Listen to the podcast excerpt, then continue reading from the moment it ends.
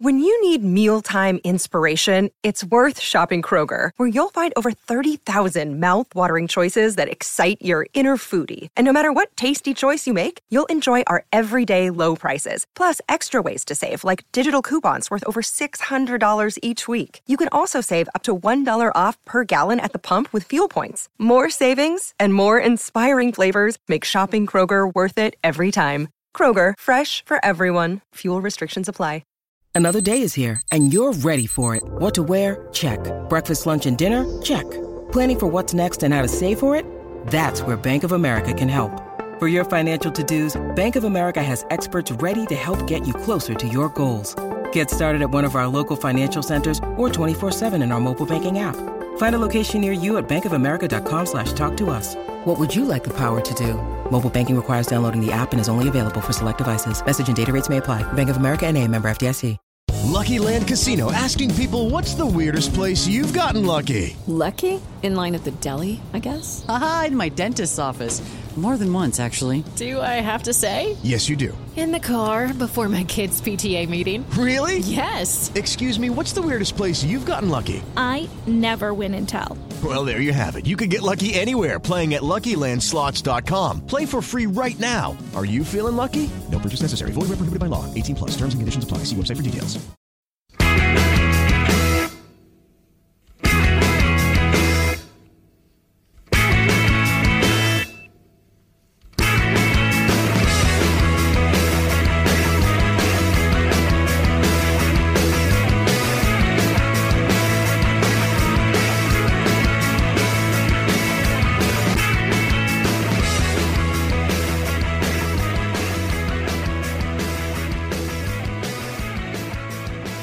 Hello there, and welcome to the Terrace Scottish Football Podcast. My name is Craig Telfer, and this evening I am joined by my close associate, Mr. Sean McGuigan. Hello there. We are the Pat Patterson and Gerard Briscoe of the Terrace, and we're going to take you on a tour through the lower leagues. We have picked one game from the Championship, one game from League One, and one game from League Two, and we will be running the rule over all three of them. Normally we do two of each, but it's been uh, a difficult week both personally and professionally. Uh, for me, just uh, just fine for Sean, and I just didn't have the chance to uh, prepare three matches. So, so we've just done done one of each, and even then, my notes are scant at best. So if there are mistakes that make it into this podcast, don't blame me. Blame my employer and my ever increasing workload. On, like on the plus side, on the plus side, you did make it up a Munro, so it's not all bad. That's right. Yeah, I climbed uh, climbed the Munro last uh, last Sunday. That was a, a, a genuinely exhilarating experience. Which I, one was it? It was Ben Lomond, which the, the, they say it's the easiest. That's your gateway Munro. And honestly, I was thinking if that's the easiest Munro, fucking hell, the rest of them must be absolutely solid.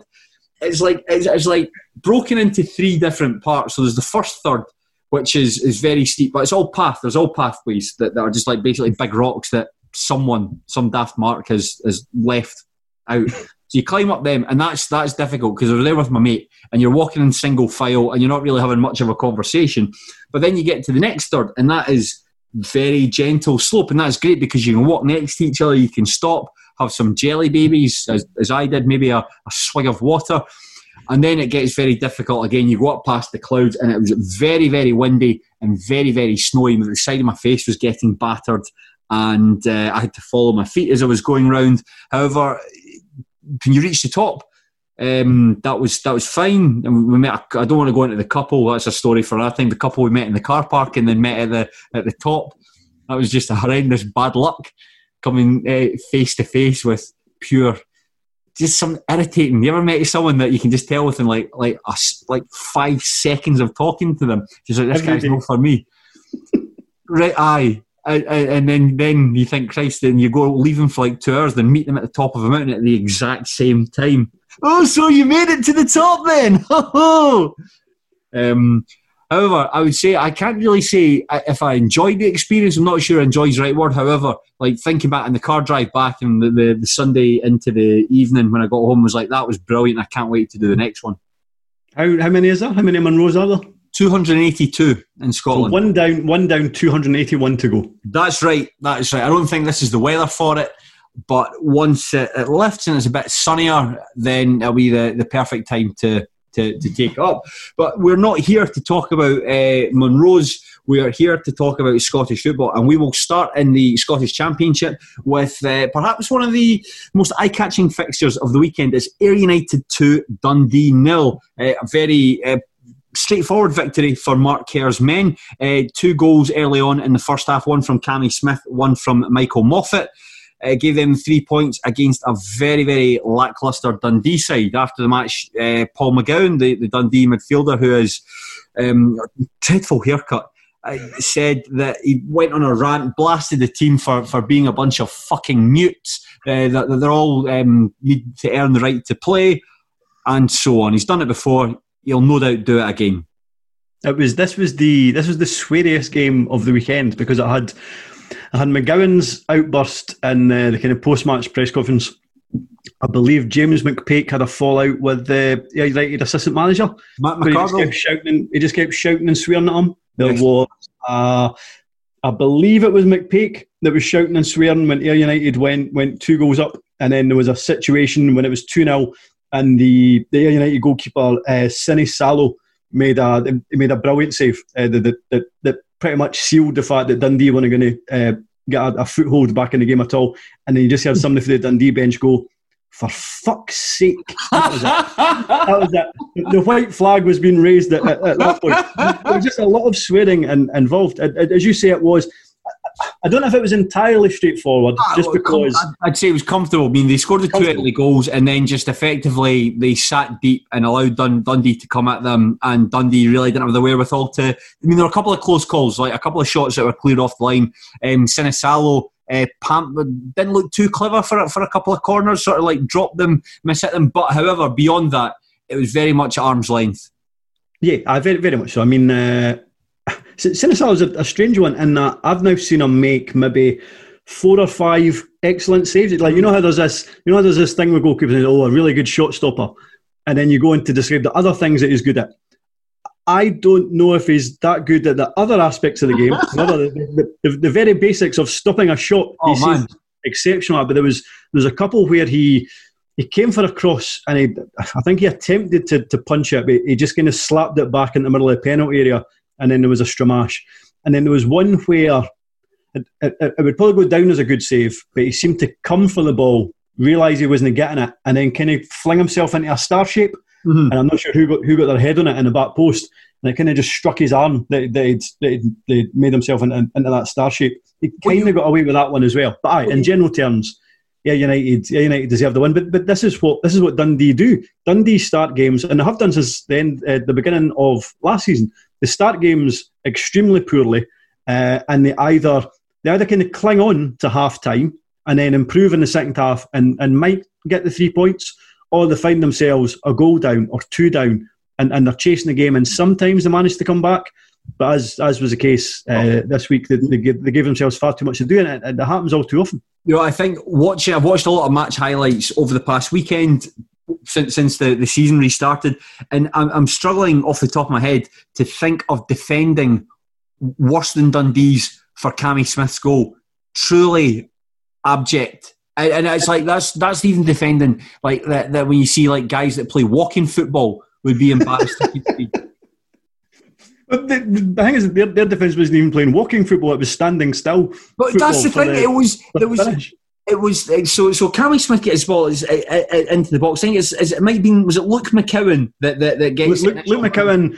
Luke McCowan initially made his way into the box, and that was pure defending because there was. I think he made his way through two challenges that, that was kind of half-hearted, and, and Yes. Jordan Marshall fell on his arse.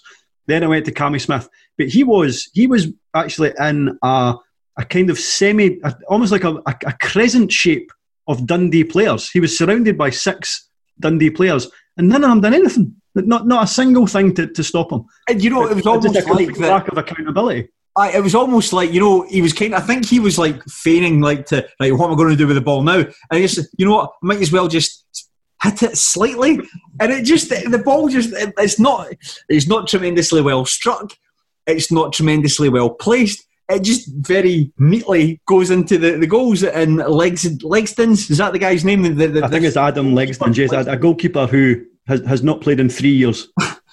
his name's Legs with a Z in it. I don't know why I'm finding that that really funny. Uh, Legzdins, yeah, he doesn't he doesn't uh, he does, doesn't really move for it. I, I just thought it was it was absolutely criminal. And when you see that, when you see that kind of performance, or certainly even if you just look at that in a snapshot, three minutes into the match, an important match against a team who now, I suppose with Dundee, you're competing with to get into the top four. Three minutes into that game, and that's the sort of error that five or six players collectively make. Shocking, absolutely, then, absolutely shocking. And it, it, it, didn't get any better because we were two down. Was it twelve minutes? Sixteen minutes. Sixteen minutes, uh, and a, a, a, player who has now uh, done such a fantastic achievement at Ayr United with hundred goals that I might even pronounce his his name properly. It is, of course, Michael Moffat. Yes. What was the thing you were saying, Sean? We were filming uh, a view from the terrace yesterday, and you said Mrs. Moffat sat in her toffet.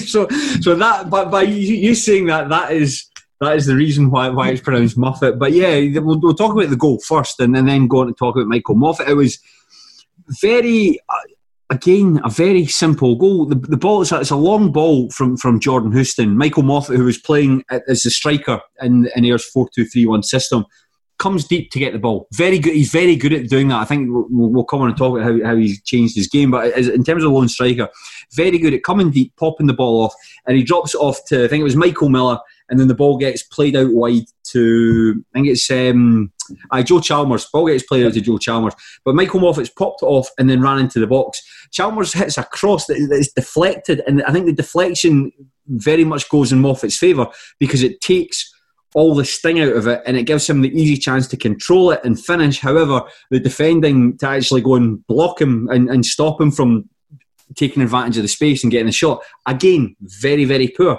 from Dundee. And that's the game. The game's over after 60 minutes. Ah, I mean, I mean how, how, how good a player is as, as Moffat, and how has he? I was actually thinking about this today. So when he went, when he left Ayr United first time around, I regarded him as a goal scorer, 1st hmm. and foremost. Then he went to Dunfermline. Now, that first season at Dunfermline, which was League One, and you'll remember better than me, so he only hmm. scored six that season. So, did his goal tally drop off because he became more of a link man, or did his goals drop off and then he thought to himself, I, I need to be doing more with my game. I'm going to become a link man. You know, it's very interesting. I don't know if you watched the, the video that United put up as, as 100 goals and it's, see watching like the very very first goal on that video. Is uh, I think it's against um, Airdrieonians at the at the well what it was the, the not the Penny Car Stadium whoever was sponsored the the Excelsior the Excelsior. Ball over the top. He sprints between the two defenders and and then just dodges it by the goalkeeper and finishes into an empty net. And that was when you think of that that's your like classic Michael Moffat goal who could hang on the shoulder of the last defender, who could really stretch play. You know, like teams would, would teams would want to sit deep against him because he's just a lot faster than them. And if Ayr United needed to go direct, they had someone who was very comfortable at, at running the channels. You know, he spent a lot of time at I think it was Girvan Juniors they signed him from. Excuse me. So he was like quite a, a hard player, quite a tough player when he came in and he scored he scored do- dozens of goals for, for, for United, um, and he got the chance to go play full time football with Dunfermline. Which, to be fair, I think at his age he would have been about. I think it was that was two thousand nine. Aye, twenty nine. Fourteen he joined. Yeah, 20, 29 at the time. So you would be like, well, fair enough, because you know like full time football for, for some players it doesn't get it doesn't come the chance to play full time football doesn't come around often. So you'd be like, well, why not? What is why not take it? And I remember seeing him. I mean that that Dunfermline side. We we spoke about them, Sean, when we did the the worst moments, the ten worst moments of the past decade, and that Dunfermline team were abysmal, like a really, really poor side.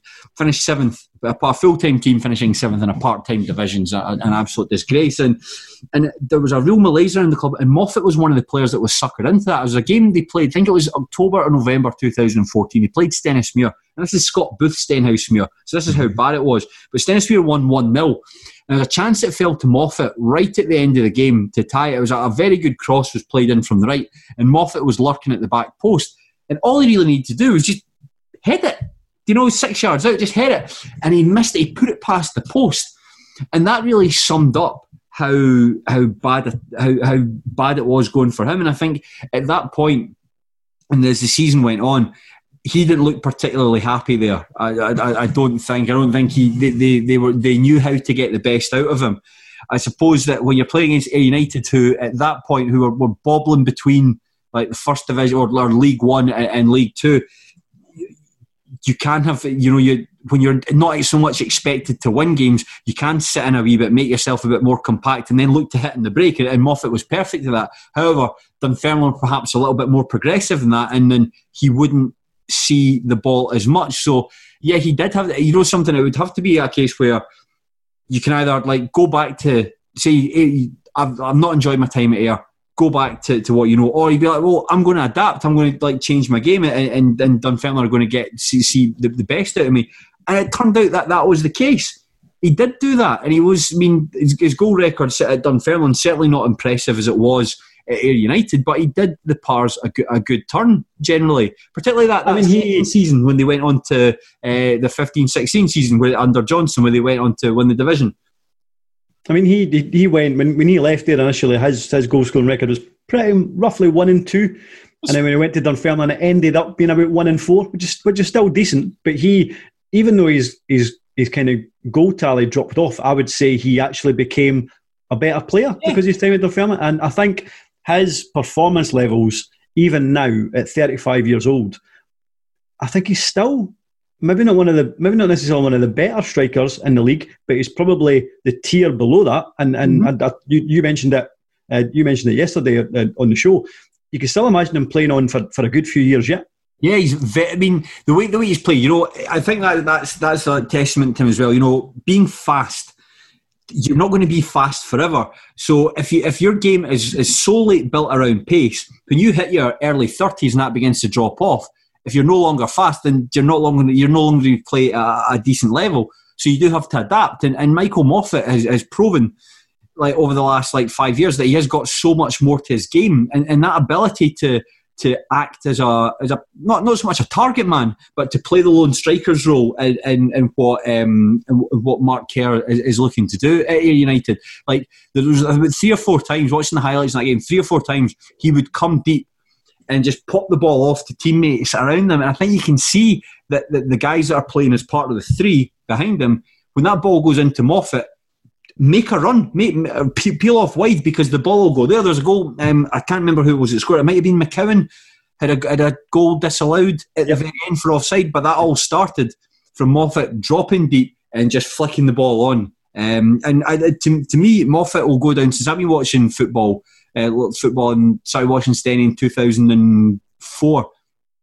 Moffat has been one of the best, like, over the last like 15, 16 years, Moffat has been one of the best lower league strikers that, uh, that, that I can remember. An absolute a terror, how I would describe him. It's actually it's incredible when you look at the two teams that started on Saturday, and uh, r- rightly or wrongly, and in the summer, people probably thought, right, well, Ayr United, they're pushing for the playoffs.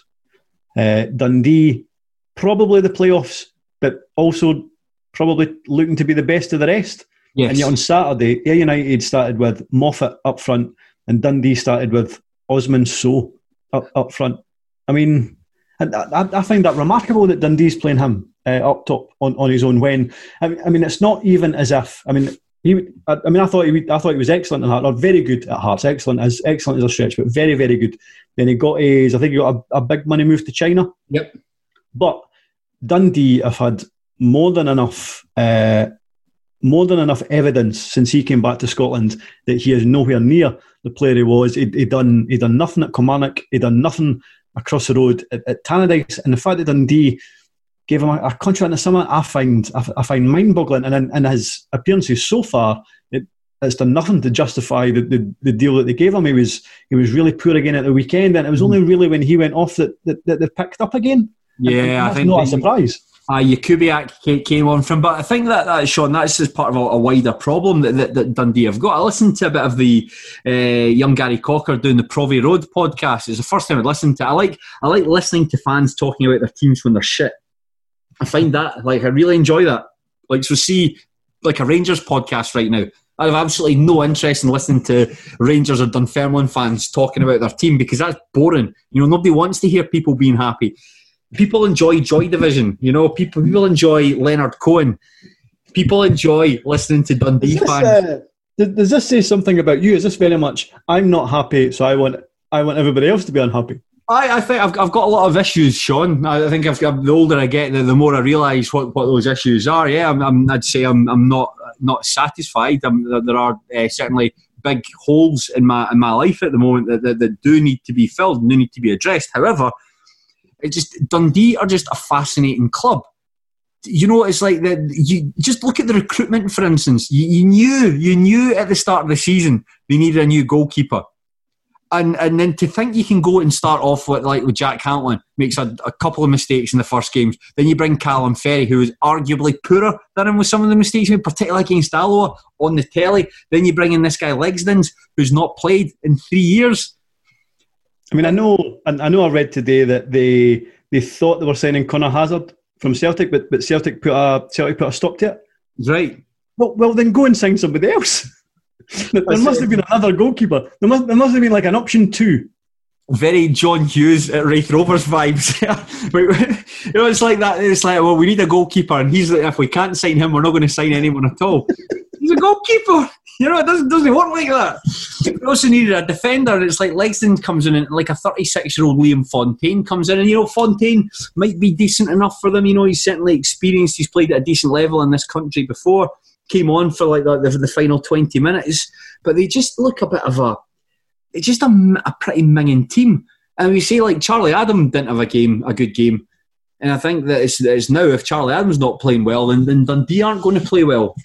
I mean, I think uh, the two the two the two Dundee games I've seen, uh, that on the, both on the, the BBC Scotland channel against Hearts and against Alloa Athletic, comfortably Dundee's uh, best player. And I know it was, there was a headline, uh, and I think it might be in the Courier. He was like, I, "I didn't sign up for this." I know that the sort of the headline was the headline, the, the, body of the text didn't, didn't really Aye. match the headline, but he must be there thinking, "Fucking hell." aye, the, the the headline the headline almost suggested that he was he he was thinking that maybe he would want away in January or, or whatever. But actually, the, the the story itself was just I'm really disappointed at how it was going, and he was including himself in that, and and the rest of it was all very generic. and need to pull together and all that jazz. But but aye, I mean, I, I think as a general rule of thumb, if you if you stop Charlie Adam, you, you nullify Dundee completely. And I think I think Michael Miller done that very well on, Yeah, he on Saturday. did. Like he that was that was his main job essentially. Follow Like- Charlie follow Charlie Adam and, and don't give him a minute, and it looks like he done it very well. Ah, as a good player must be. I, I, I imagine Michael Miller. If you were a manager, you would really like having Michael Miller in your team because he's like very good at following instructions. As we saw at the weekend, can can play in a, a number of positions. Yep. So he'd be like, you know, he's, he's not by no means. You'll see, you'll you'll know this better than anyone, Sean, having watched him at the Rovers. But by no means a world beater. But you know, you can't have, you know, you're. You, in, in this country, you're probably going to have one, maybe two superstars in your team. You're going to need grafters. You know, you're going to need like workhorses. You're going to need your boxers from Animal Farm, and and he is very much a boxer from Animal Farm. And and it's quite handy when when teams are running with uh, restricted squads. If you've got a player that can play in a number of positions, which Michael Miller can, right back and, and defensive midfield, then that, that's kind of that, that's that's pretty handy as well. And he generally pops up with a goal from from set pieces. I think he's already scored a couple of goals. So I most most Raith Rovers fans were disappointed when he left, and he's he's very much doing a job for for the United this season.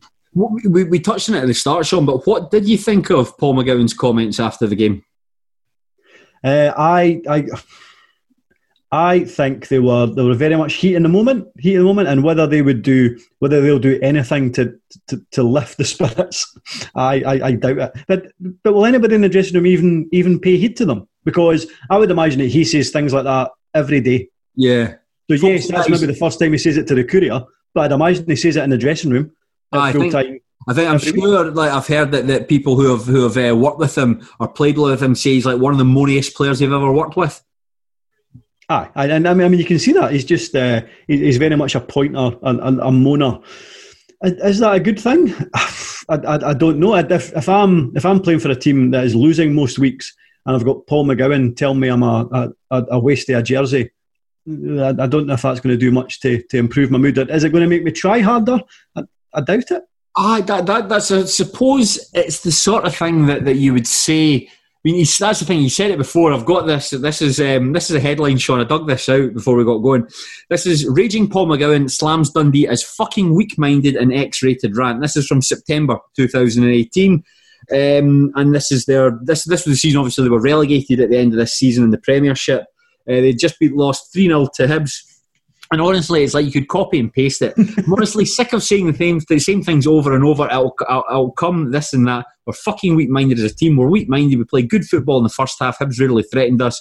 The goal fucking kills us. We go down, we fucking crumble. Oh, yeah, yada yada. Who gives a fuck, man? Who? Sh- shut up. It's, so it's that, that, that, did, that didn't help matters in 2018. No, it's, it's going to help matters in 2020. Aye, that, that, that that's that's the thing as well. You're right. Who's who's this helping? Will it get the fans on side again? You know, will, will, will the fans appreciate how, how bad things are? Is he playing well enough to? Excuse me. Is he playing well enough to be able to come out and say these things? No, but I think he. I think in his. I think in the latest one in the courier, he he included himself he said that uh, you know they're not playing good enough. Uh, they need to, to, to, kind of butt their ideas up. But he included himself in it as well. He wasn't he, he, wasn't, kind of, he wasn't distancing himself from no, that. I'm going to read a little bit more from 2018. Uh, I've not been good enough, and none of the players in there have been good enough. Nobody in that team has done themselves justice this season, and I include myself. I'm hammering myself, and I'm hammering everybody. Maybe, uh, maybe they just need to get rid of Paul McGowan. Imagine that's it. They, they just they just said to him like, "Nah, just don't don't bother pitching up next week," and that's it. Go on a, a 18 game winning streak, Pip parts to the title, all forgotten. Gold statue James McPake uh, put outside Dens Park. They go uh, they go on a longer run than the Defiant season. It's incredible. Uh, I think this is this is. We don't want to give any spoilers away for t- t- tomorrow night's episode of View from the Terrace, but I'm sure that's something that, that you said. Whether or not I, am not sure if that that'll uh, be kept in the show, but they they look in, in, that defiant season. They were what started off the season minus 25 points. Never once looked in danger of being relegated. and this season, Charlie Adam. But they could they could go down. I mean that's that's the that's the very worst thing, isn't it? The the, uh, the there is a real fear. I mean, uh, Partick Thistle have been relegated. Falkirk have been relegated over the last two seasons. You know, think, big uh, teams to that level. I, th- I, think the thing they have on their on their side this season is that the what we've had maybe the last we've had loads of examples of it now is part time teams very much playing above themselves, or, or, not even necessarily playing above themselves, but part time teams having good squads or, or decent squads that either uh, impress and kind of finish mid table or do just enough to stay up. Mm-hmm. But I think Arbroath and Alloa might have uh, a, a, more difficult season than mm. part-time teams have, have had to endure recently. So the, I think they've probably got that on their side. They've probably got that wee buffer. I think you'll need to be. I think Dundee will need to be really bad to, to maybe finish behind somebody like Alloa, for example, this term. Yeah.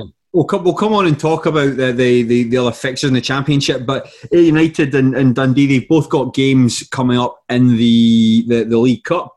Um, Ayr United are taking on Livingston, Dundee are taking on Hibernian again. They just played each other uh, two, two weeks ago. Then after that, uh, I'd say that Ayr United's fixtures, they're away at Alloa and then at home to Raith, then away at Arbroath before meeting Hearts on Boxing Day. That, other, that That's quite a presentable series of fixtures.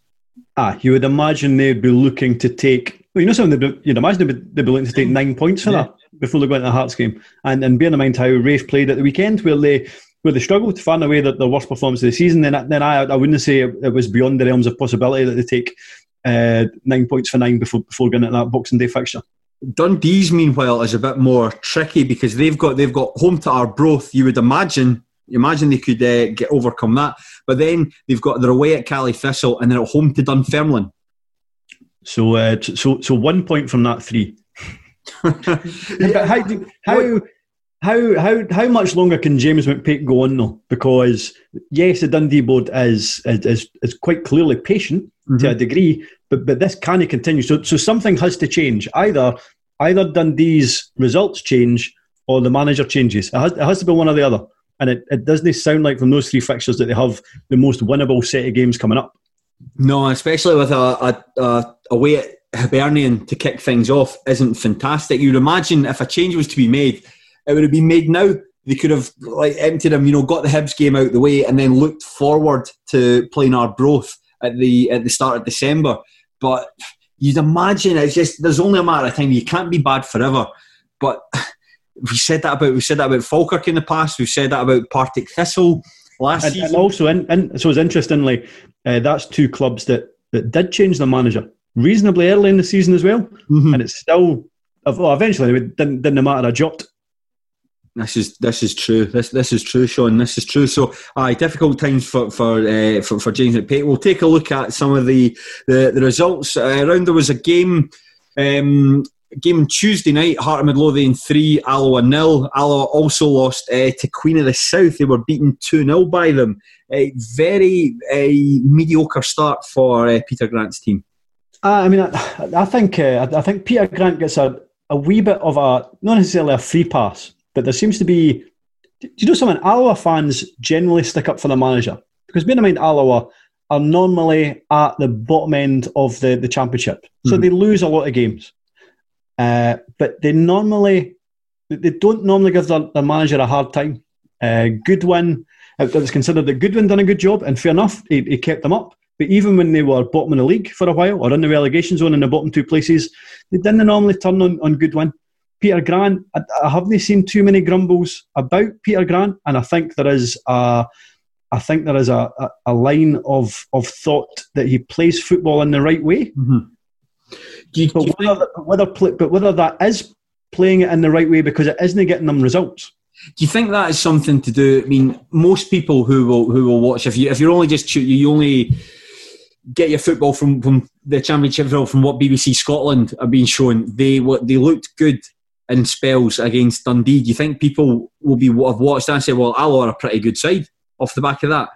I think people that don't follow Alloa, I think people that aren't the Alloa fans would say, "Oh, Alloa play good football." But even from within the club, fans seem to generally uh, believe in them. Certainly, even certainly at this moment in time. Mm-hmm. Don't get me wrong. If it gets to if it gets to January and, and they've still they still don't have a win under the belts, and it might be a different story. But they, they seem to believe in, in what he's doing because they do play a decent style of football. They they were probably they're probably a wee bit unlucky, I suppose, at, at, the weekend in that the so I think Gregor Buchanan's goal was a header. He, he, looked like he had like he had two hands on Andy Graham's back, so that might have been a foul for, for, for the first goal. The second goal, as much as it was a, a, an excellent free kick, it, it looked like it was a, the award was a soft free kick. Mm-hmm. So I suppose in terms of how the goals came about, you, you could say it, it, was hard lines, but ultimately they were still second best against a Queen of South team that have looked poor this mm-hmm. season. Yeah. So if, if, you think about who are Alloa, who who are in Alloa's sights for staying up this season, you would yeah. say Queen of South, uh, maybe Morton, although they've started the season not bad. Arbroath are, are the other ones, mm-hmm. and they, as I said, they looked second best against Queen of South. So they already look like one of the teams that might get detached if that was to happen. Yeah, sorry for correcting there, Sean. I thought you were going to talk about Liam Buchanan, and then you said Gregor Buchanan, and I thought, oh, you've got that one wrong, and said Gregor Buchanan's goal. Fuck. so, uh, I, I, I apologise. I apologise for that. And Hearts beating 3 0. There's not much to say about that. Is there Hearts, Hearts beating Alloa 3 0? Like, who, that's always going to be expected. No surprises there. Uh, I, I, never watched the highlights, but for, for what I listened to, it was as straightforward as it gets. Yeah, as you would expect. I, Arbroath nil, Greenock Morton nil. Probably a decent enough point for both teams in the circumstances. And the other game, Caley Thistle two, John McGlynn's Raith Rovers nil. Aye, that was it, it was a strange game because at half time I, I spoke to, to Andy Harrow and, and his brother Kenny Harrow, and I was like, "What did you make of that half?" Because Rovers had probably had more of the ball, but Inverness had scored and had hit the bar twice. And it was like, mm-hmm. well, the game kind of feels even. However, we could also be 3 0 down. And, and that, that's almost how it felt by full time as well, in terms of Rovers had plenty of the ball. They never looked like hurting Inverness with it. But every time Inverness attacked, or not every time, but when they did put an attack together, Rovers were, were struggling to, to toil with it. Uh, or trying to deal with it, sorry. The, the players that have made Rovers tick this season, so Daniel Armstrong was quiet. Regan Henry was particularly poor. Ethan Ross was kept quiet. Dylan Tate was kept quiet. And, and, there was Rovers fans that said, "Oh well, you know, they all had enough. They all had an off day." But actually, I, I think in terms of how Inverness, how Inverness played, they, they kind of nullified those players. Mm-hmm. And it was interesting because I don't know if if John Robertson kind of figured Raith Rovers out in that League Cup game at Stark's Park Right, okay. Because the Rovers were the better team for the first half, and then Inverness, Inverness came out the second half, and, and they were the better team. The Rovers were probably lucky to get a 3 all draw that Mhm. night, and on Saturday, Inverness just, just knew how to play them, and it was 2 0. And as much as Rovers had more of the ball, Inverness probably could have won three or four. So it was a wee bit of a reality check. I think. I think Yeah, the Rovers. that- that's he was isolated, and they, they just never looked like hurting them. Aye, that's what I was going to say. I think that, that it's, it's always always disappointing to if you're on a good run and it, it suddenly comes to an end and you you can't really lay a glove in your opposition. But uh, you don't want to be too downhearted after that. Raith Rovers have made a fantastic start to the season, and I think that I'm, I'm sure Sean, when we did a preview podcast, you'd have been happy enough for the consolidation this season.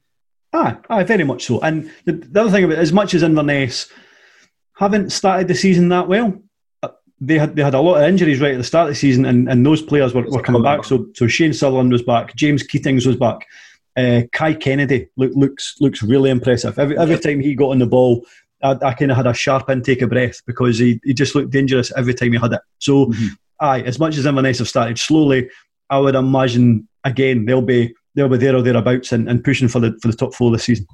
Let's take a look at Scottish League One. Where the, the game we're going to focus here is uh, Partick Thistle two, East Fife nil, where uh, Brian Graham double one penalty, won a superbly taken goal, uh, sunk the Fifers. And are, are we seeing a bit of a resurgence from Partick Thistle here, Sean? Uh, maybe, but I also think that East Fife have just been really, really poor. Okay, we'll start. We'll start by talking about them first. East Fife, of course, would have been uh, they'd uh, a decent enough season last last season. It certainly started well before tailing off at the end. Um, same thing happened the year before. Started poorly, went well, tailed off a wee bit at the end. This season, I think, with the squad of players that, they've they had that they've got, certainly, I would expect them to to do being a wee bit better than, than just the four points. Yes, however, when you look at East Fife, and, and the thing is, they there was a big deal made uh, from East Fife fans, and, and, and I thought it was a good move at the time, and that they signed up almost everybody from from the, the, the, the team had done reasonably well last season, signed everybody up again quite early in the summer. And you thought, right, that is a really good basis. If they can add one or two players to that, uh, they'll they'll make a really good start for the playoffs again. Danny Swanson come in, you thought, right, that's that might be a good sign in if he can retain his fitness. But then you go through you go through the ages of this East Fife team. So Chris Higgins is 35 now. Scott Agnew is 33. Kevin Smith is 33. Uh, Swanson came off the bench on Saturday because surprisingly he's had fitness issues, but he's 33. Uh, Russ, I I appreciate he's not old, but Ru- Russ, Russ Dunlop's 31. Uh, and I think there might be other players in there that, that, that are the wrong side, wrong side of 30.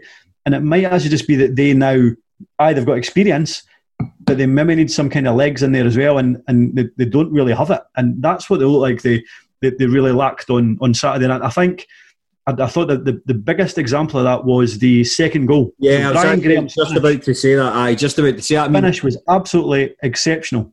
However, Ross Dunlop looked fucking very slow in the turn. unbelievable. I mean, the, I mean, it, it, it started from a, a goal kick from Jordan Hart. Uh, I, I don't know who who won the, the, Aaron the. Brownlee. So the header came forward. Now at this point, Ross Dunlop had a, maybe a two yard head start on Brian Graham, Yeah. but within 15 yards, Brian Graham was seven yards ahead of him. I mean, I mean, he's so so slow, and, and Chris Higgins. Uh, God loves a trier, but at 35, Chris Higgins wasn't wasn't getting across to, to cover for him. And I, I, I mean, at, at that point, I thought, whoa, they, this is a really, really slow team that has they look like they have issues at the back. And I think, I think East Fife fans were realistic enough to know that they had a difficult start to the season and that they had uh, Cove Rangers. So in the first five games, Cove Rangers away, Falkirk away, Yeah. and Partick Thistle away. They also had Montrose in there at home as well, and a really, really difficult start to the season. But it's the nature of how they've lost the games. Albeit they had two players sent off against Cove. Okay, fair enough. Falkirk, they So I easy mean, for Falkirk- Falkirk, wasn't it? It was so straightforward for Falkirk that day. And, and it was it was very similar again on on on, on Saturday. They they maybe could have had a penalty in the first couple of minutes, and it, it looked like the foul was inside the box, but it got given just outside the box. But aye, after that point, for the for the next eighty eight minutes, Partick had it was kind of a, a canter really that they won that game. Oh, is, uh, do you think that, that there's a bit too much experience. Well, not too much experience, but the, the, there isn't enough legs then in, in this team. And you're looking you're looking across the park, like guys like uh, in midfield. You, you, think there's perhaps a, a, wee bit too much expected from from Scott Agnew. You know, Scott Agnew's a, a terrific player, but he's a, he's a year older, perhaps not as influential, not as good at covering the ground as he once was. Oh, that's why you probably play Ross Davidson in alongside him, someone who can just charge around and, and, and break up play and, and, and give the ball to him. Do you think I mean, I, I suppose there's something missing there?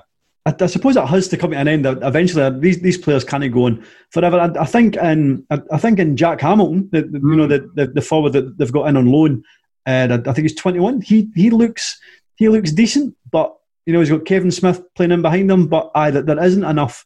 There isn't enough behind that. I, I don't think. And, and whether Danny Swanson, who's who's barely started the season, whether he can inject that, you, you would imagine he could. But again, he's, he's not going to he's not going to give you ninety minutes of, of kind of willing endeavour. He'll give you he'll probably give you flashes and he'll give you touches and he might give you something for, for, for dead balls. I, I, I don't know. Uh, he he may make a difference. I, I don't think East Fife will be in, in any bother. I don't no. think, but I, I don't think he'll be troubling the top four this season.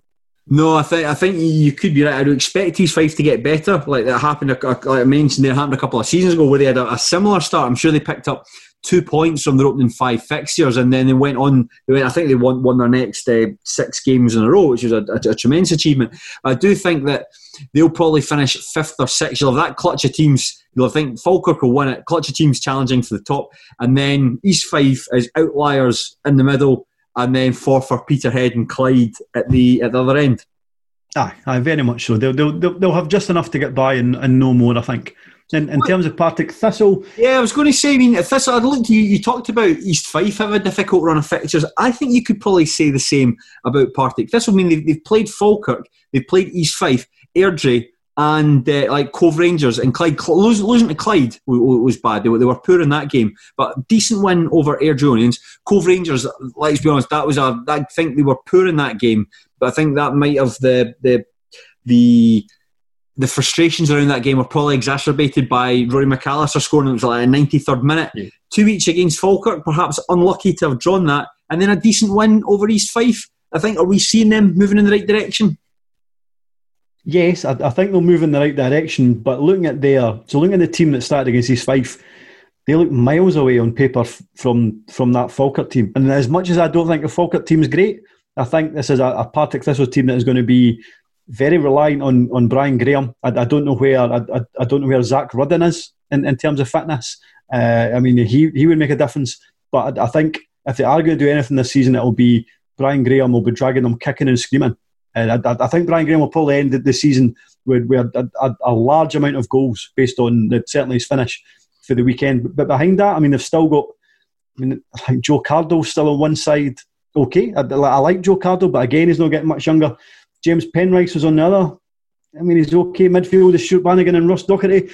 Mohamed Nyang was playing centre half. I mean, he's not even a centre half. The, the, the Paddingtons have got a lot of players out with injury. I mean, I think, I think that injury the bench, the bench. was massive because he is he is an exceptional attacking midfielder. And as soon as that happened, I thought that's that's a massive blow to Paddington's chances. But they've got a reasonably lengthy injury list. And I mean, on Saturday they only had four subs. Mm-hmm and I, they, they, feel a bit light to be, to be challenging Falkirk as much as they looked decent against a poor East Fife team at the weekend. I think though that, that what we'll see from Partick, their run of fixtures is particularly favourable. They've got Falkirk uh, at, in Grangemouth on the 26th of December, but in between that, they're away at Montrose, home to Dumbarton, away at Forfar, then home to Peterhead. Thistle should really be looking to take 12 points from those games. Uh, yes, and, and you know something, if they do, then I, I will be forced to eat humble pie because that probably puts them in a, a favourable position going into that game. And, and, and what I would say is, and I, I've probably overlooked, see the, the recent game between Partick and Falkirk. Partick yeah. were, it was actually a hard line set for Partick. They didn't yeah. win that. They probably just about deserved a, a, a win on the day and, and were unlucky only to take a point. Mm-hmm. No, I'd, I'd, I'd, I'd, agree with you. There'll be interesting to see, but I think that you, as a, if you're a Thistle supporter, you wouldn't want to get too much ahead of yourselves because the games against Clyde, you're probably expected to win that, and you were outplayed and outfought and ended up going down to Ally Love's goal. So I, I, don't think there'll be any Thistle fans getting too ahead of themselves, but. The, the direction, the trajectory the club appeared to be on results wise uh, this month certainly it's all pointing to a, a fairly profitable uh, December for, for Ian McCall's men. The other games in the division, um, Falkirk have continued their excellent form. They beat Dumbarton 3 0 on Tuesday night and followed that, uh, and that was preceded by a 1 0 win over Cove Rangers. Now, Falkirk have, have, moved to the top of the table, albeit Cove have a game in hand. Uh, what do we make of, um, just briefly touching Falkirk, what do you, what do you make of them? I Aye, I mean, the, the, I haven't seen I haven't seen anything from, from the Dumbarton game, but, but for what I heard, they, they were easy winners. And I think the the game on Saturday, from, from a Cove perspective, they well, I'm saying from a Cove perspective, not from the perspective of the person who wrote the match report. Fucking for, for hell! website. Fucking hell! Honestly, he is the, as uh, myopic uh, a, a reporter that you will ever find truly extraordinary. It's like we've spoken about them before when they, when they got horsed 6 1 by Annan last season. That was a, oh, plucky Cove Rangers succumbed to injuries as they went down against Annan.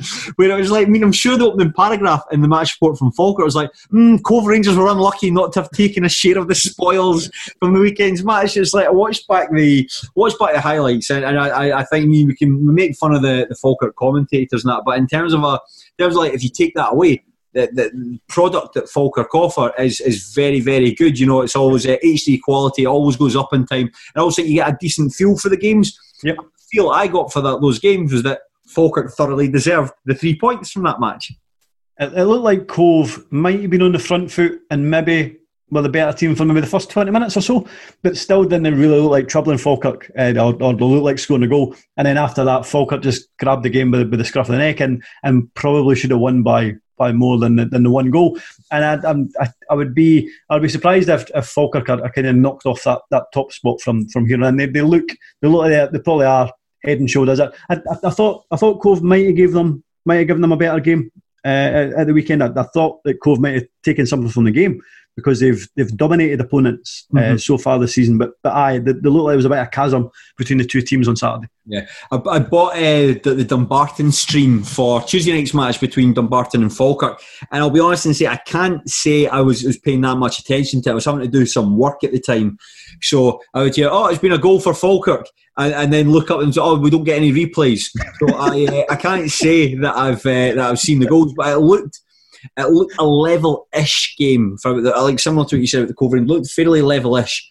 Uh, but then Falkirk really took took control, and I think there were excellent goals from, from Blair Alston and uh, Callum Morrison. Uh, like Morrison's just any time he gets so what the times I did pay attention to the match, Any time Morrison gets the ball, you're just like, like something's going to happen here. He was moving his lateral movement like moving from wing to wing and just really not giving Dumbarton um, much peace. And I think that he, signing him up, get, getting him a, a, a, contract extension was a superb piece of business from from Falkirk because he really looks as though that the way he's played just now, you could imagine someone coming in in January and, and, and paying money for him.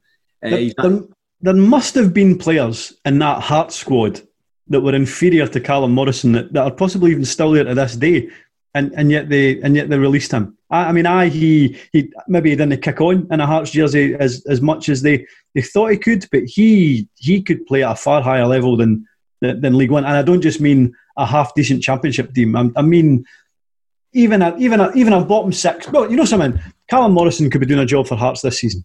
Yeah, I, I, I, I think you're right. I think when you're seeing that they've still got guys like um, like Lewis Moore and Ewan Henderson there, guys who are hardworking grafters, as, well as you mentioned, guys who'll take on instruction, do what the manager tells them. I think that's why um, Moore and Henderson got so much game time under Daniel Stendel, is because they would just do exactly what they what they were told, which would be brilliant for a manager.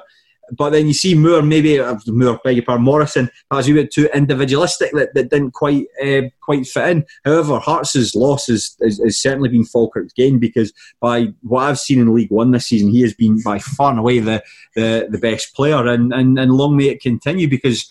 you just want to see good players playing well, you know, regardless. Of talking regardless about uh, Tommy, good players doing well. Thomas Robert, a, a, player that you tipped for the top as soon as he arrived at Scotland.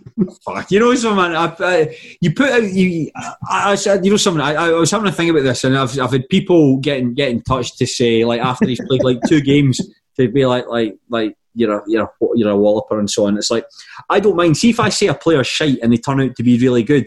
I do not object to that because what you want to see in Scottish football, you want to see good players, right? Regardless of who they're playing for, you want to see like Airdrie have good players because it means that you look forward to uh, tuning in for, for Airdrie highlights. You might consider buying a stream for Airdrie to, to, to see Thomas Robert. And if he's good, brilliant, and, and he goes on to have a good career, he goes on and plays in England or, or France or Germany or wherever, and Airdrie's just part of his stepping stone, and that's something the club and the fans can look back on and be like, we got to see Thomas Robert. Thomas Robert played for a season. That, that was brilliant. That's great.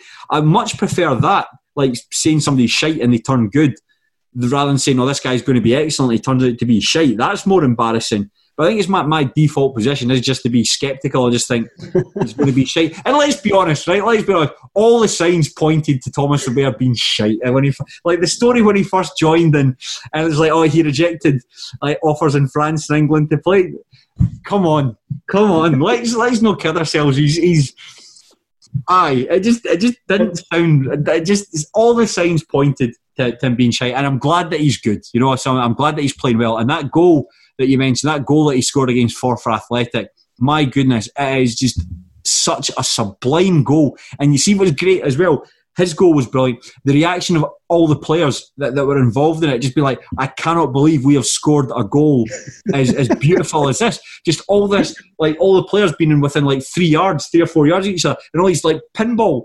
But it's, it's just so precise. It was almost like geometry more than football. And then just the finish going in and everyone piling in for the celebrations. Uh, magnificent. And, and, and it's great to see, truly. You can I, I don't I don't mind uh, getting slagged off, man. It doesn't, uh, for, for saying somebody is going to be shite and turns out to be good. I'm glad that he's playing well and I hope it continues.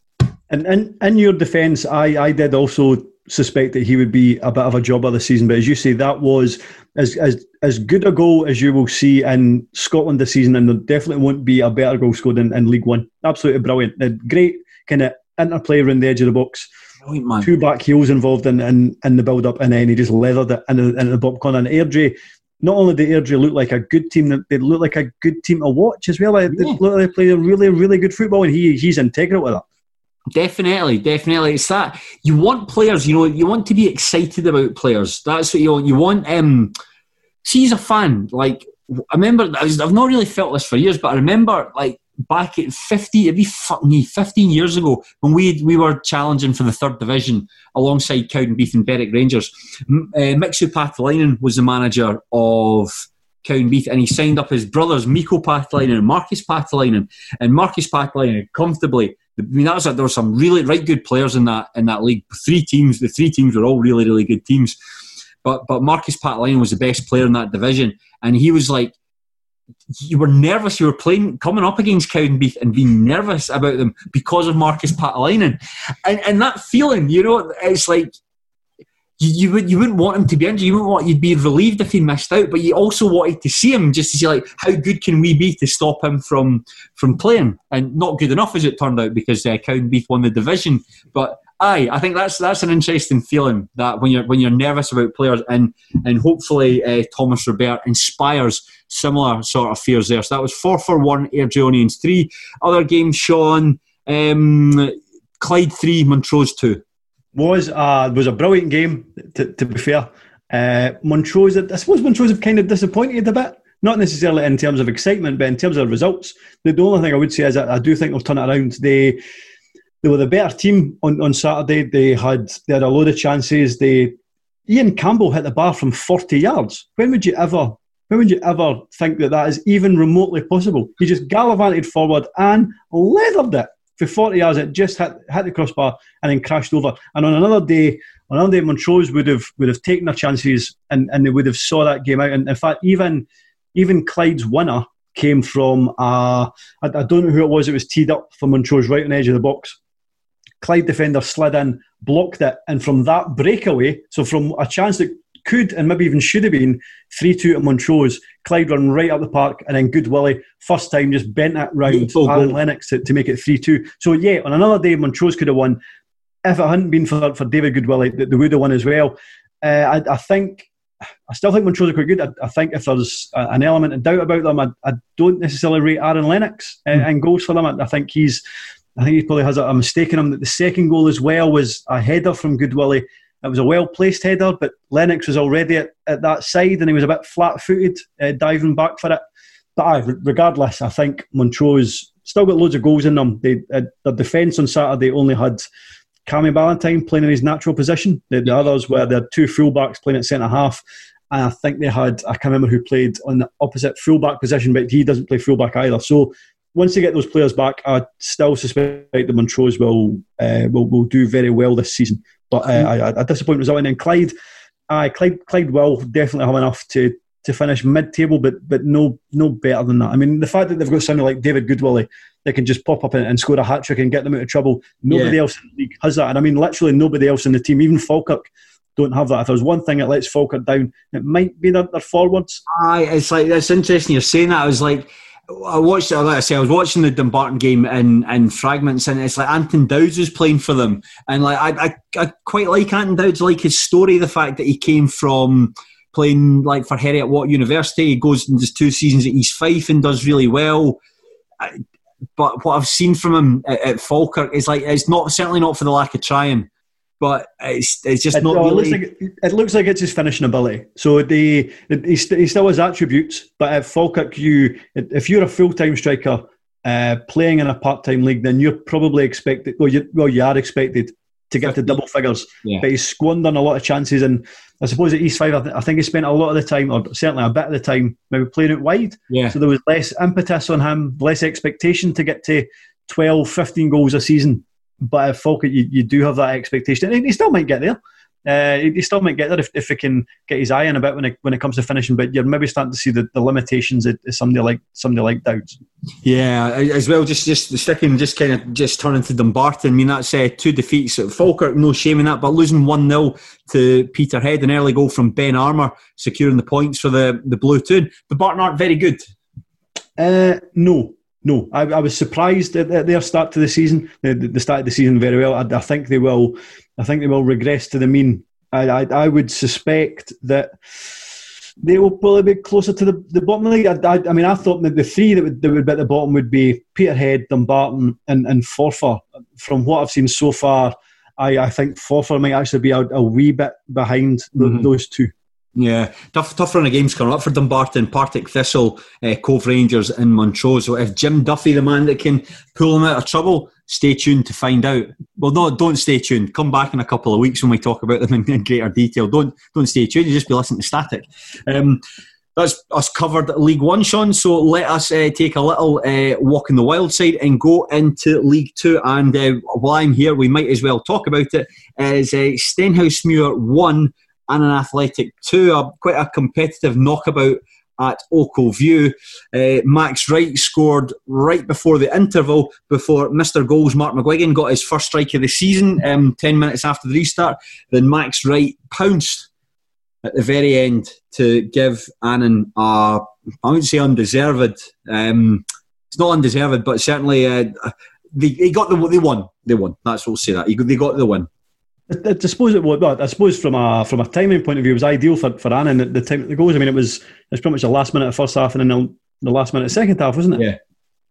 They, I mean, Stenhousemuir, they've got a, a, an attacking trio that that might be almost as good as anybody else in the league, with the exception of Queens Park. I mean, I watched the highlights. Uh, Greg Spence is still going to buzz about, but I don't think he's necessarily going to kind of trouble the top goal scorer uh, chart. Mark McGuigan is still uh, okay. He's getting on a bit now, but he's he's maybe not as fit as he used to be, but he's still a presence.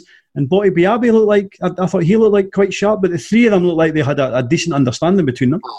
The the, the problem that Stenhousemuir have got at the moment, I think that the the you, have touched on it. See that they're, they're starting eleven their, their starting 11, if all the players are fit and available, I think their starting 11 is the best in the division outside Queen's Park. I think they've got a good goalkeeper in Paddy Martin. I like what I've seen from him since he's come in from Hibs. The fullbacks, Callum Yates and Jonathan Tiffany, good at going forward, good at defending. Andy Munro and Craig Little, solid stoppers.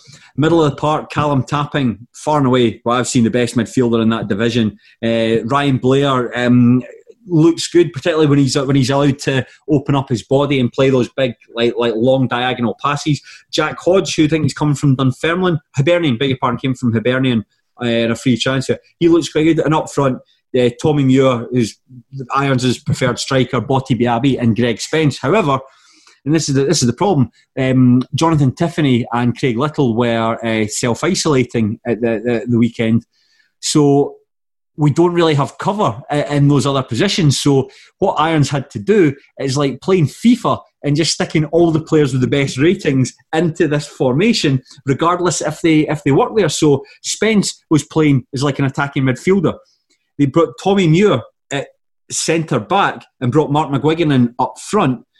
Um, they had a guy, um, Cammy Graham, was playing wide right, um, and it just Uh, Jack Hodge, sorry, Jack Hodge was left to play at, at fullback. So it just it didn't quite it didn't work. I'd say that it, it didn't work. Like for Annan's, I, I, thought for Annan's winner, it looked like a mix up between Munro and, and was it Grigor that come on? It looked yeah, like a mix up between the two of them, and, and Wright kind of squeezed in between the between the duo. I'd, I'd, say that. Yeah, you're absolutely right. I mean, I think both goals were actually errors. I mean, I've got got to credit Max Wright. Uh, big credit to Max Wright for for the caliber of the finishing. I mean, he was in the right place at the right time. Uh, for that second goal, sure there was a space. Stenny looked as though they were going to counter, and Munro, for God knows what reason, Munro seemed to leave the penalty box and that then the ball seemed to bounce and it allowed uh, Max Wright to, to hook it into the net. I don't think it's a goal that, that really uh, should have happened, but that last one, great finish by Wright. You know, I mean, it kissed the post as it went in. I think it was laser guide. I don't think Martin. I saw somebody, might have been Callum Erskine. Callum Erskine's the reserve goalkeeper. It might have been a family member of his on Pie and Bovril who posted, I'm not a family member, but I think Callum Erskine should be starting. and when you say something like that, I'm not a family member, I'm going to automatically assume that you are a family member and you are trying to big up your um, trying to big up your, your nephew or, or son or, or, or whoever. Um, I don't think Martin could have done much with that. It's just Stenny had the better of the play. It's just some of the the, the, the finesse let them down. Like Botti Biabi is quite a frustrating player in that he he, he, he got the ball a lot. He was re- he was working the ball into some really good positions. Like when Stenny transitioned, Stenny were moving the ball really quick. Like I say, Callum Tapping, absolutely love the guy. Great in the middle of the park, good at moving it about quickly, and the ball would would be worked out to Biabi, who was playing left mid, and you like you're up against. Just let me see who who, who that Annan jobber at, at fullback was. Um, you were up against Tommy Clark, Lewis Hunter you're up against I one of the two of them. I, I, I don't care. Like all these Annan, we'll come on and talk about Annan in a wee second as, as, as, a team. But all you want to do is like just drop the shoulder and try and hit the byline. But what he kept doing was trying to come back in on his right foot, and all that did and slow play down. Like he tried to beat the man twice. Mm-hmm. All that did was slow play down and allowed Aaron to get back into position, and the moves were breaking down. And you're just thinking, Botti, just fucking put a bit of just use it. You're fast enough. You're strong enough to go past them. Just keep doing it rather than, rather than coming in onto your right foot. And they tried swapping him and, and Cammy Graham around, and it, it, it didn't really work. And, and Graham said um, Graham said some decent performance for Stenhousemuir, but it's like a lot of these young guys. These these these Stenhousemuir beyond that first eleven it's all guys like making their like I've never played football before, like beyond academy football. So guys like um, you mentioned, Josh Grigor, Chris McQueen, Paul Brown, Jaden Fairley, uh, Jack Hodge, um, uh, Callum Callum Yates, all these guys, really really inexperienced guys, and he's asking a lot of them to, to play hard games, but also play games out of position. You see that with Hodge. Hodge has got a good in the middle of the park, but he doesn't like compared to Tiffany, Tiffany's just like a, a very decent League Two fullback. And when you don't have that, that we lost a lot of that defensive cover. So the times when Annan hitting the counter, like Hodge was was pulled out of position, and that's not his fault. It's just not nowhere nowhere he's he's comfortable playing.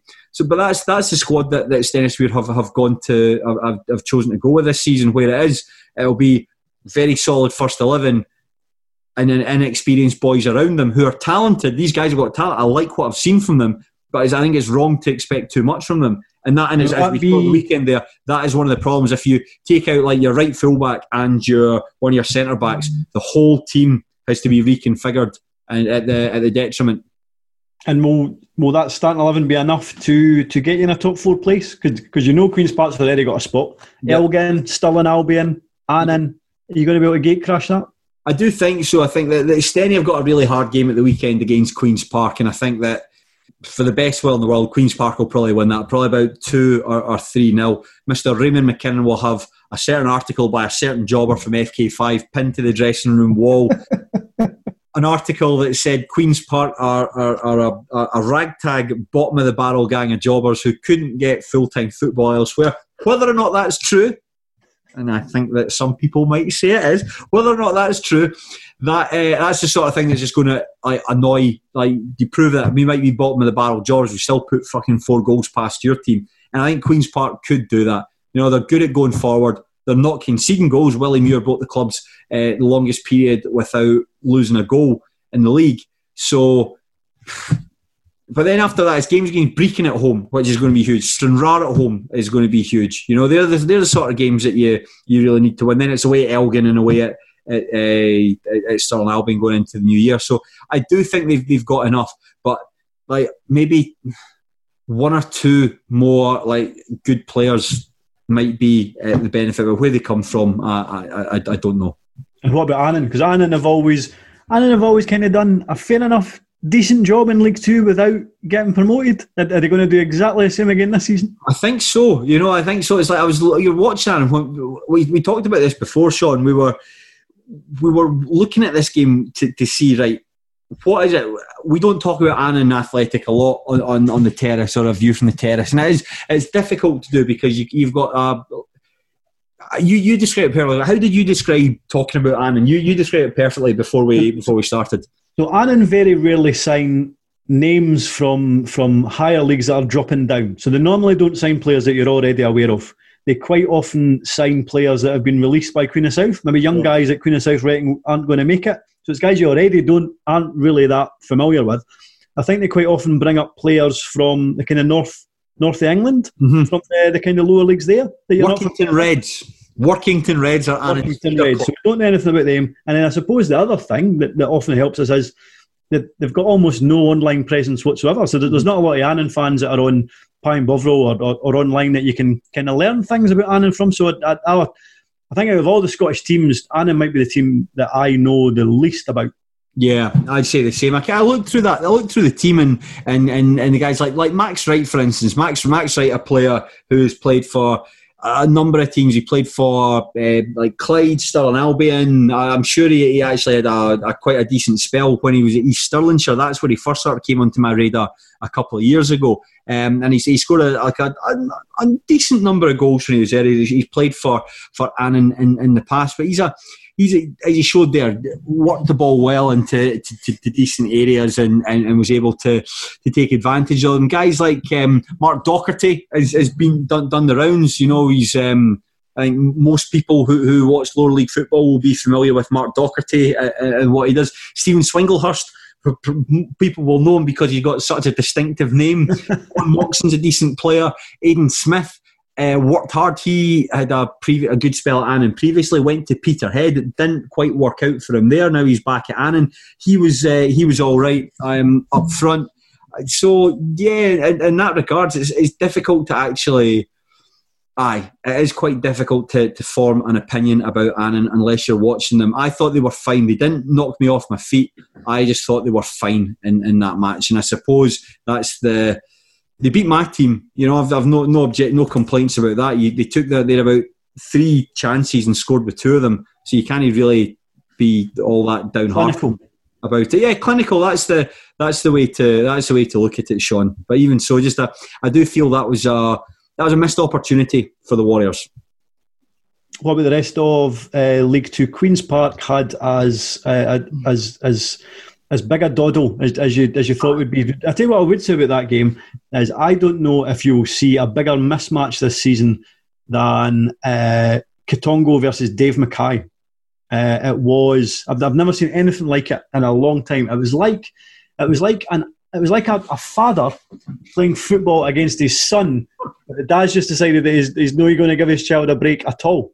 Just all day. And literally, Queen's Park's entire game plan was give the ball to Katongo. He will take the ball past the left back and then cross the ball into the box. And he did it the entire game. And every time, because they realised after five minutes that Dave Mackay was not going to be able to take the ball, he was not going to be able to keep up with Katongo. Queen's Park just looked for that ball the entire day, and for the entire game, that's all that happened. It was an, an astonishing mismatch. I, Yeah. I don't know. I don't know if Craig Fowler gave uh, gave him the, the player of the player of the week award in the SPFL Team of the Week, but he would he would thoroughly have merited that this week. But let's be honest, like uh, Katongo could walk up to Craig Fowler and slap him silly, and Fowler would still, have a clue who he is. We all know this. We all we all know how Craig how someone like Craig Fowler operates. Um, so I I think like three 0 This is exactly how I expected this match to go. Where Queens Park would be. They would score plenty of well, not score plenty of goals. I think we said this is if Queens Park were going to take off, this was the game that, that was going to happen. And I don't necessarily quite think that happened. I think when you, you talk about taking off, you're looking to take about like five or six goals off them. But I do think though, this was Queens Park by some distance their most comfortable performance of the season, where dominated possession, barely gave the opponents a sniff. Scored three goals, goals that, that came all across the, the team, like like Bob McHugh. I think that was his that might be his first goal that he got for, for the Spiders.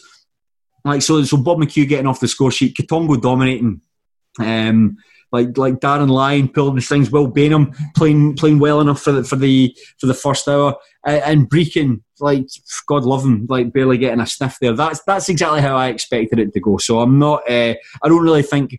Other than what you've touched on there, I don't think there's there's all that much to talk about. The biggest mismatch in the country at the weekend. I mean, I mean, Queens Park. There's maybe only been a couple of games this season where Queens Park looked like they were they were in any danger. I think it was opening day of the season. They might have been they might have been reasonably fortunate to get a point at, at Slanalvin. They, they Yeah. might have been the better team that day. And then at Stranraer, Stranraer gave them gave them a decent game down there, and they were uh, they, they were probably a wee bit relieved to, to come away with a one 0 win. That they had to dig deep for that, but aye, certainly on Saturday that was that was the biggest difference in, in terms of them and an opponent. It was it was three it was three going on more. Yeah, definitely. Um, of course, says uh, Edinburgh City nil, Stranraer one, and Edinburgh. We'll start with Edinburgh. Have continued their indifferent start to the season, um, which is uh, uh, which is a wee bit. Um, uh, a, a wee bit. Uh, sorry, so I got a text message there, and I, I I read it. It was from from someone who doesn't often text me, and I think when you get those sort of text messages, like oh, oh, Right, it's, it's not something I can deal with uh, later. aye, Edinburgh, um, I don't want to spend too much time talking about Stenny, but I thought Stenny looked largely comfortable against them. The, the way to play, I don't know if uh, Stevie Farrell followed this template, but the best way to play against them is stop uh, Balatoni and stop Henderson from giving the ball to Handling and Laird in the middle of the park. If you do that, you can you can shut them down and they have to go long to, to Henderson, and that's what Stenny did against them uh, to, to great effect. But no, good good win from Stranraer, who appear certainly to have put their bad start. Well, they're putting it behind them. I mean, that's uh, so. I think that's four games unbeaten. Mhm. Darryl Duffy scored in three consecutive games. I I was starting to suspect that Stranraer might be another team that you could have lumped in with Albion Rovers and Brechin and maybe Cowdenbeath uh, at the bottom of the table. But actually, Stranraer might be pushing for a for a playoff spot. Edinburgh City. I mean, I, I, I don't know what Edinburgh City's expectations were at the start of the season. I would imagine they, than the rest, it would have been. Aye, I mean, I would imagine they they probably had their, their sights set on second. Whether James McDonaugh's job is maybe in a wee bit, a, a wee bit uh, kind of shook the peg. so. It's like it's just it's a, they've two wins out of five. You know, it's, it's it's not brilliant, but I think there's maybe maybe you, you keep forgetting that there's um, that that a quarter of the season's been written off. So I suppose it's, it's ah, time to sort itself out. By that happens, the first round of games have gone, and But I, I mean, I was I was thinking that it's like, like there probably has to be enough of the season gone to start to uh, come up with, with kind of narratives. But actually, that's about a fifth of the season yeah. So already. it's- So there's a bit of a chunk. Aye, aye, that's that. You're, you're absolutely right there. So that's it. So aye, so is that, Sean? Are you saying James McDonaugh should be sacked? no, That sounds No, like it. That's no, that's, that's I'm the vibe I'm saying- getting off you. I, I'm not sure if the if they if they don't uh, start to turn their form around, then maybe there would be questions asked about his uh, suitability for the role. Elgin City recorded a decent win away at Stirling Albion. Um, a goal from Stephen Bronski and Aidan Soppel gave them a 2 1 win against the Binos. So that's uh, continued uh, their decent form. They're up in second place with nine points. Uh, it, was, it was a decent game actually. The, the only thing that, that kind of turned me off was that it looked like it was really, really long highlights. But then Stirling Albion always lumped the, the manager's interview in with Yeah. them, so it wasn't quite as uh, wasn't quite as long as I, as I anticipated it was going to be. What I would say about Stirling Albion's footage is they have commentators who are biased but they're very likable. And what I thought was quite funny was the the two of them are utterly. Like, you could tell they're real uh, Binos fans because you can you can tell their dejection when Elgin City uh, when Elgin City scored, and the fact that it was right after Stirling Albion equalised as well uh, kind of made it even worse. But no, uh, they they both look like it was a good game. I, I mean, Kevin Rutkiewicz was was interviewed afterwards, and, and he thought he was he, he said he was disappointed with the result. Obviously, he also said he was disappointed with the performance. But based on based on the highlights, albeit it was Stirling Albion's highlights, so they, they may have been slightly slightly biased. I thought it was a pretty even game. Mm-hmm. Uh, I think they're now so Elgin's second, and Stirling Albion are, are third. Yeah. Again, as is normally the case, certainly with Elgin, you would expect them to be in the playoffs.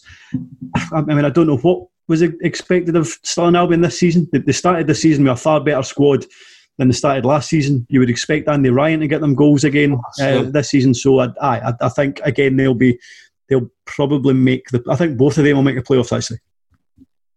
It's interesting. I'd, I'd have fancied Elgin are always, or I fancy Stirling Elgin. Elgin are always a team I just think, ah, I, I never really, when I think about I just never think of Elgin. That probably says more about me than it does about them.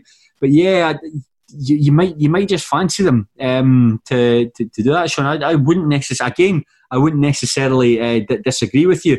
But that's, I suppose, they've got Cowdenbeath and Annan up next. Teams, I think, uh, in that division, Queen's Park will win it. Albion Rovers and Brechin City will finish bottom, and I do think that that from like the, the other seven teams, uh, there's not much between them. There's there's not a lot between them. So if you can beat Cowden and Annan at home, then you've got uh, then you've got away at Albion Rovers. imagine Elgin should win that. We'll come on to talk about the Rovers in a second.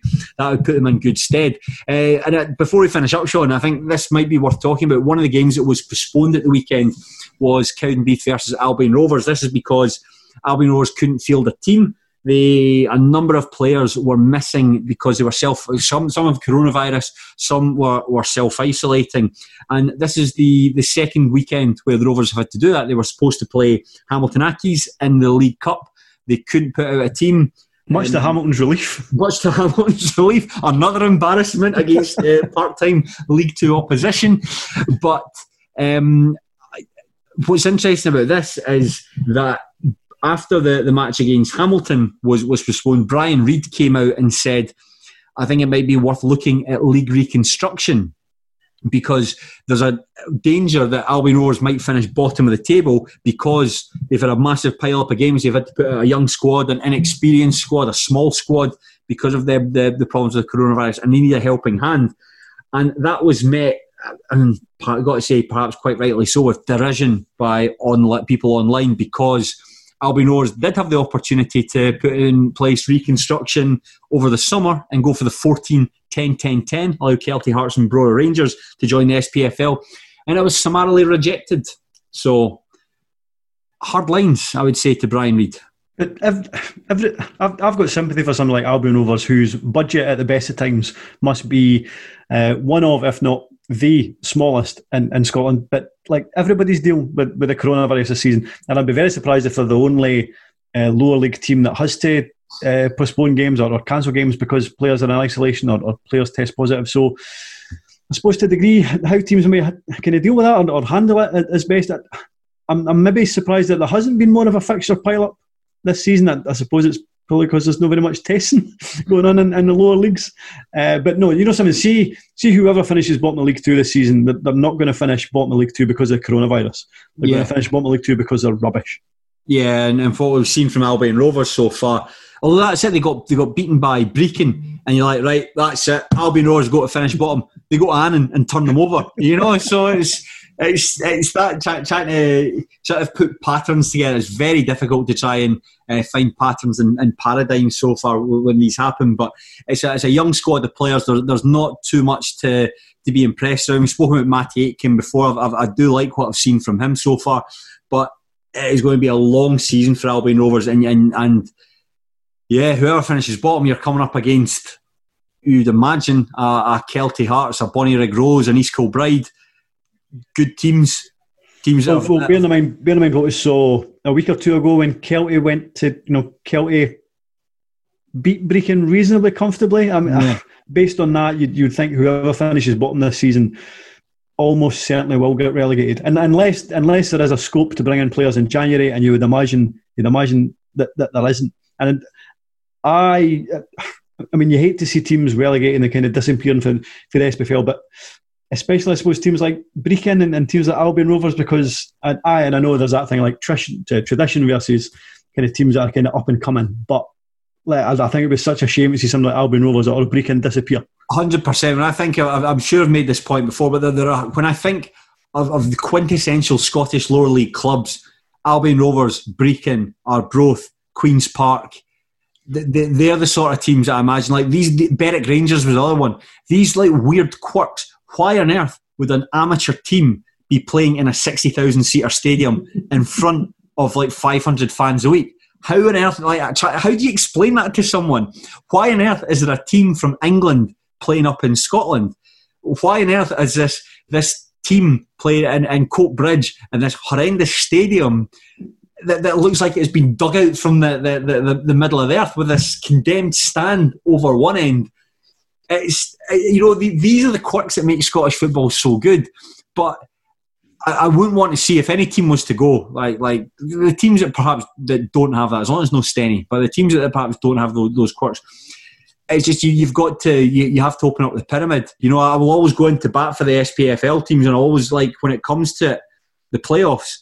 If it is Brechin or um, Albion Rovers, I will want them to win. I will want them to prevail. But if they go down, you can't you can't really you know what I mean? You can't be disappointed. You can't, you can't grumble. That's that, can't that's grumble. That's that's what it is. And I've said before, there needs to be uh, that the movement between the division needs to be opened up. It needs to be easier for teams to move up and down because you, you, you have a bottleneck and teams can disappear and, and, and not come back for, for years. So, aye, if that does happen, if it is Albion Rovers, um, well, let's Aye, let's let's hope they do. All right. Let's hope the, they, they find a cure for the coronavirus. Gregor them can get an injection, and all's well that ends well in Coatbridge. I think we've uh, we've done quite well, Sean. That's almost like an hour and a half. That's that's all right for us. Aye, I've been in mind it was only supposed to be three games. As soon, see, as soon as we started going into what you were talking about, like, aye, as soon as we started talking about um, Inverness and, and Raith Rovers and all that. It's just we, we can't do it. I think this is probably a better format to do going forward. Look at one game in depth and then talk about the games like we talk about one game. If that's like one one game full, talk about a game for two thirds an extent, like with sixty percent of the features from that last game. That's what we seem to touch be on the rest. Or, or we need something like Craig Fowler, the, the, the kind of ringmaster that's actually going to keep us in check. He's like he says he won't come back to these. He says because he, he doesn't contribute. I said that's not the point you need to contribute because otherwise me and Sean just fucking talk for ages. Like listen to that other podcast on it, it was like two hours long. Somebody Tony Anderson needs to be stopped. That's what. When I saw the podcast like two hours long, I thought, my goodness, who's going to listen to that? But then I listened to it on a drive home on, on Wednesday night and I was like, this is really good. I really enjoy listening to Tony and Joe talking. But it's when you see a podcast that's two hours long, you think, oh, I'm not going to listen to that. And no doubt there'll be people who will see this clocking in at a, a modest 90 minutes and being like, Jesus Christ. This maybe, is... uh, maybe somebody could listen to it as they, as they climb a Munro. Maybe, maybe they could. Maybe they could listen to it for the first third and then listen to Tony Anderson go on for the, for the second and final third. Aye. Uh, something, to, something to look forward to. But anyway, Sean, I want to say thank you very much for joining me tonight. I, th- I thoroughly enjoyed seeing you again for the the third night this week. Yes, yeah, very enjoyable. Thank you. Yeah, and I'll, I'll, I'll, I'll no doubt I'll, I'll hear from you. So I'll see. I'll probably text you later on tonight. that's what that's what we do. We're actually friends outside of this uh, this podcasting game. I send uh, pictures, Sean, of uh, funny people from Twitter, and and he uh, he, he, he laughs back. So it's, uh, it's a, in a separate group chat. I said we've got we got diff- different group chats for different needs, and ours is uh, to, to to to make fun of people online. But anyway, enough about us. Well, thank you very much for joining us. We will see you soon. See you later, Sean. Bye. Goodbye.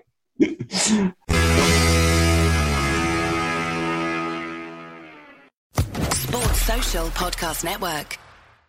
Hello, it is Ryan, and I was on a flight the other day playing one of my favorite social spin slot games on chumbacasino.com. I looked over the person sitting next to me, and you know what they were doing? They were also playing Chumba Casino. Coincidence? I think not. Everybody's loving having fun with it. Chumba Casino is home to hundreds of casino style games that you can play for free anytime, anywhere, even at 30,000 feet. So sign up now at chumbacasino.com to claim your free welcome bonus. That's chumbacasino.com and live the Chumba life. No purchase necessary. VGW, void, were prohibited by law. See terms and conditions 18 plus.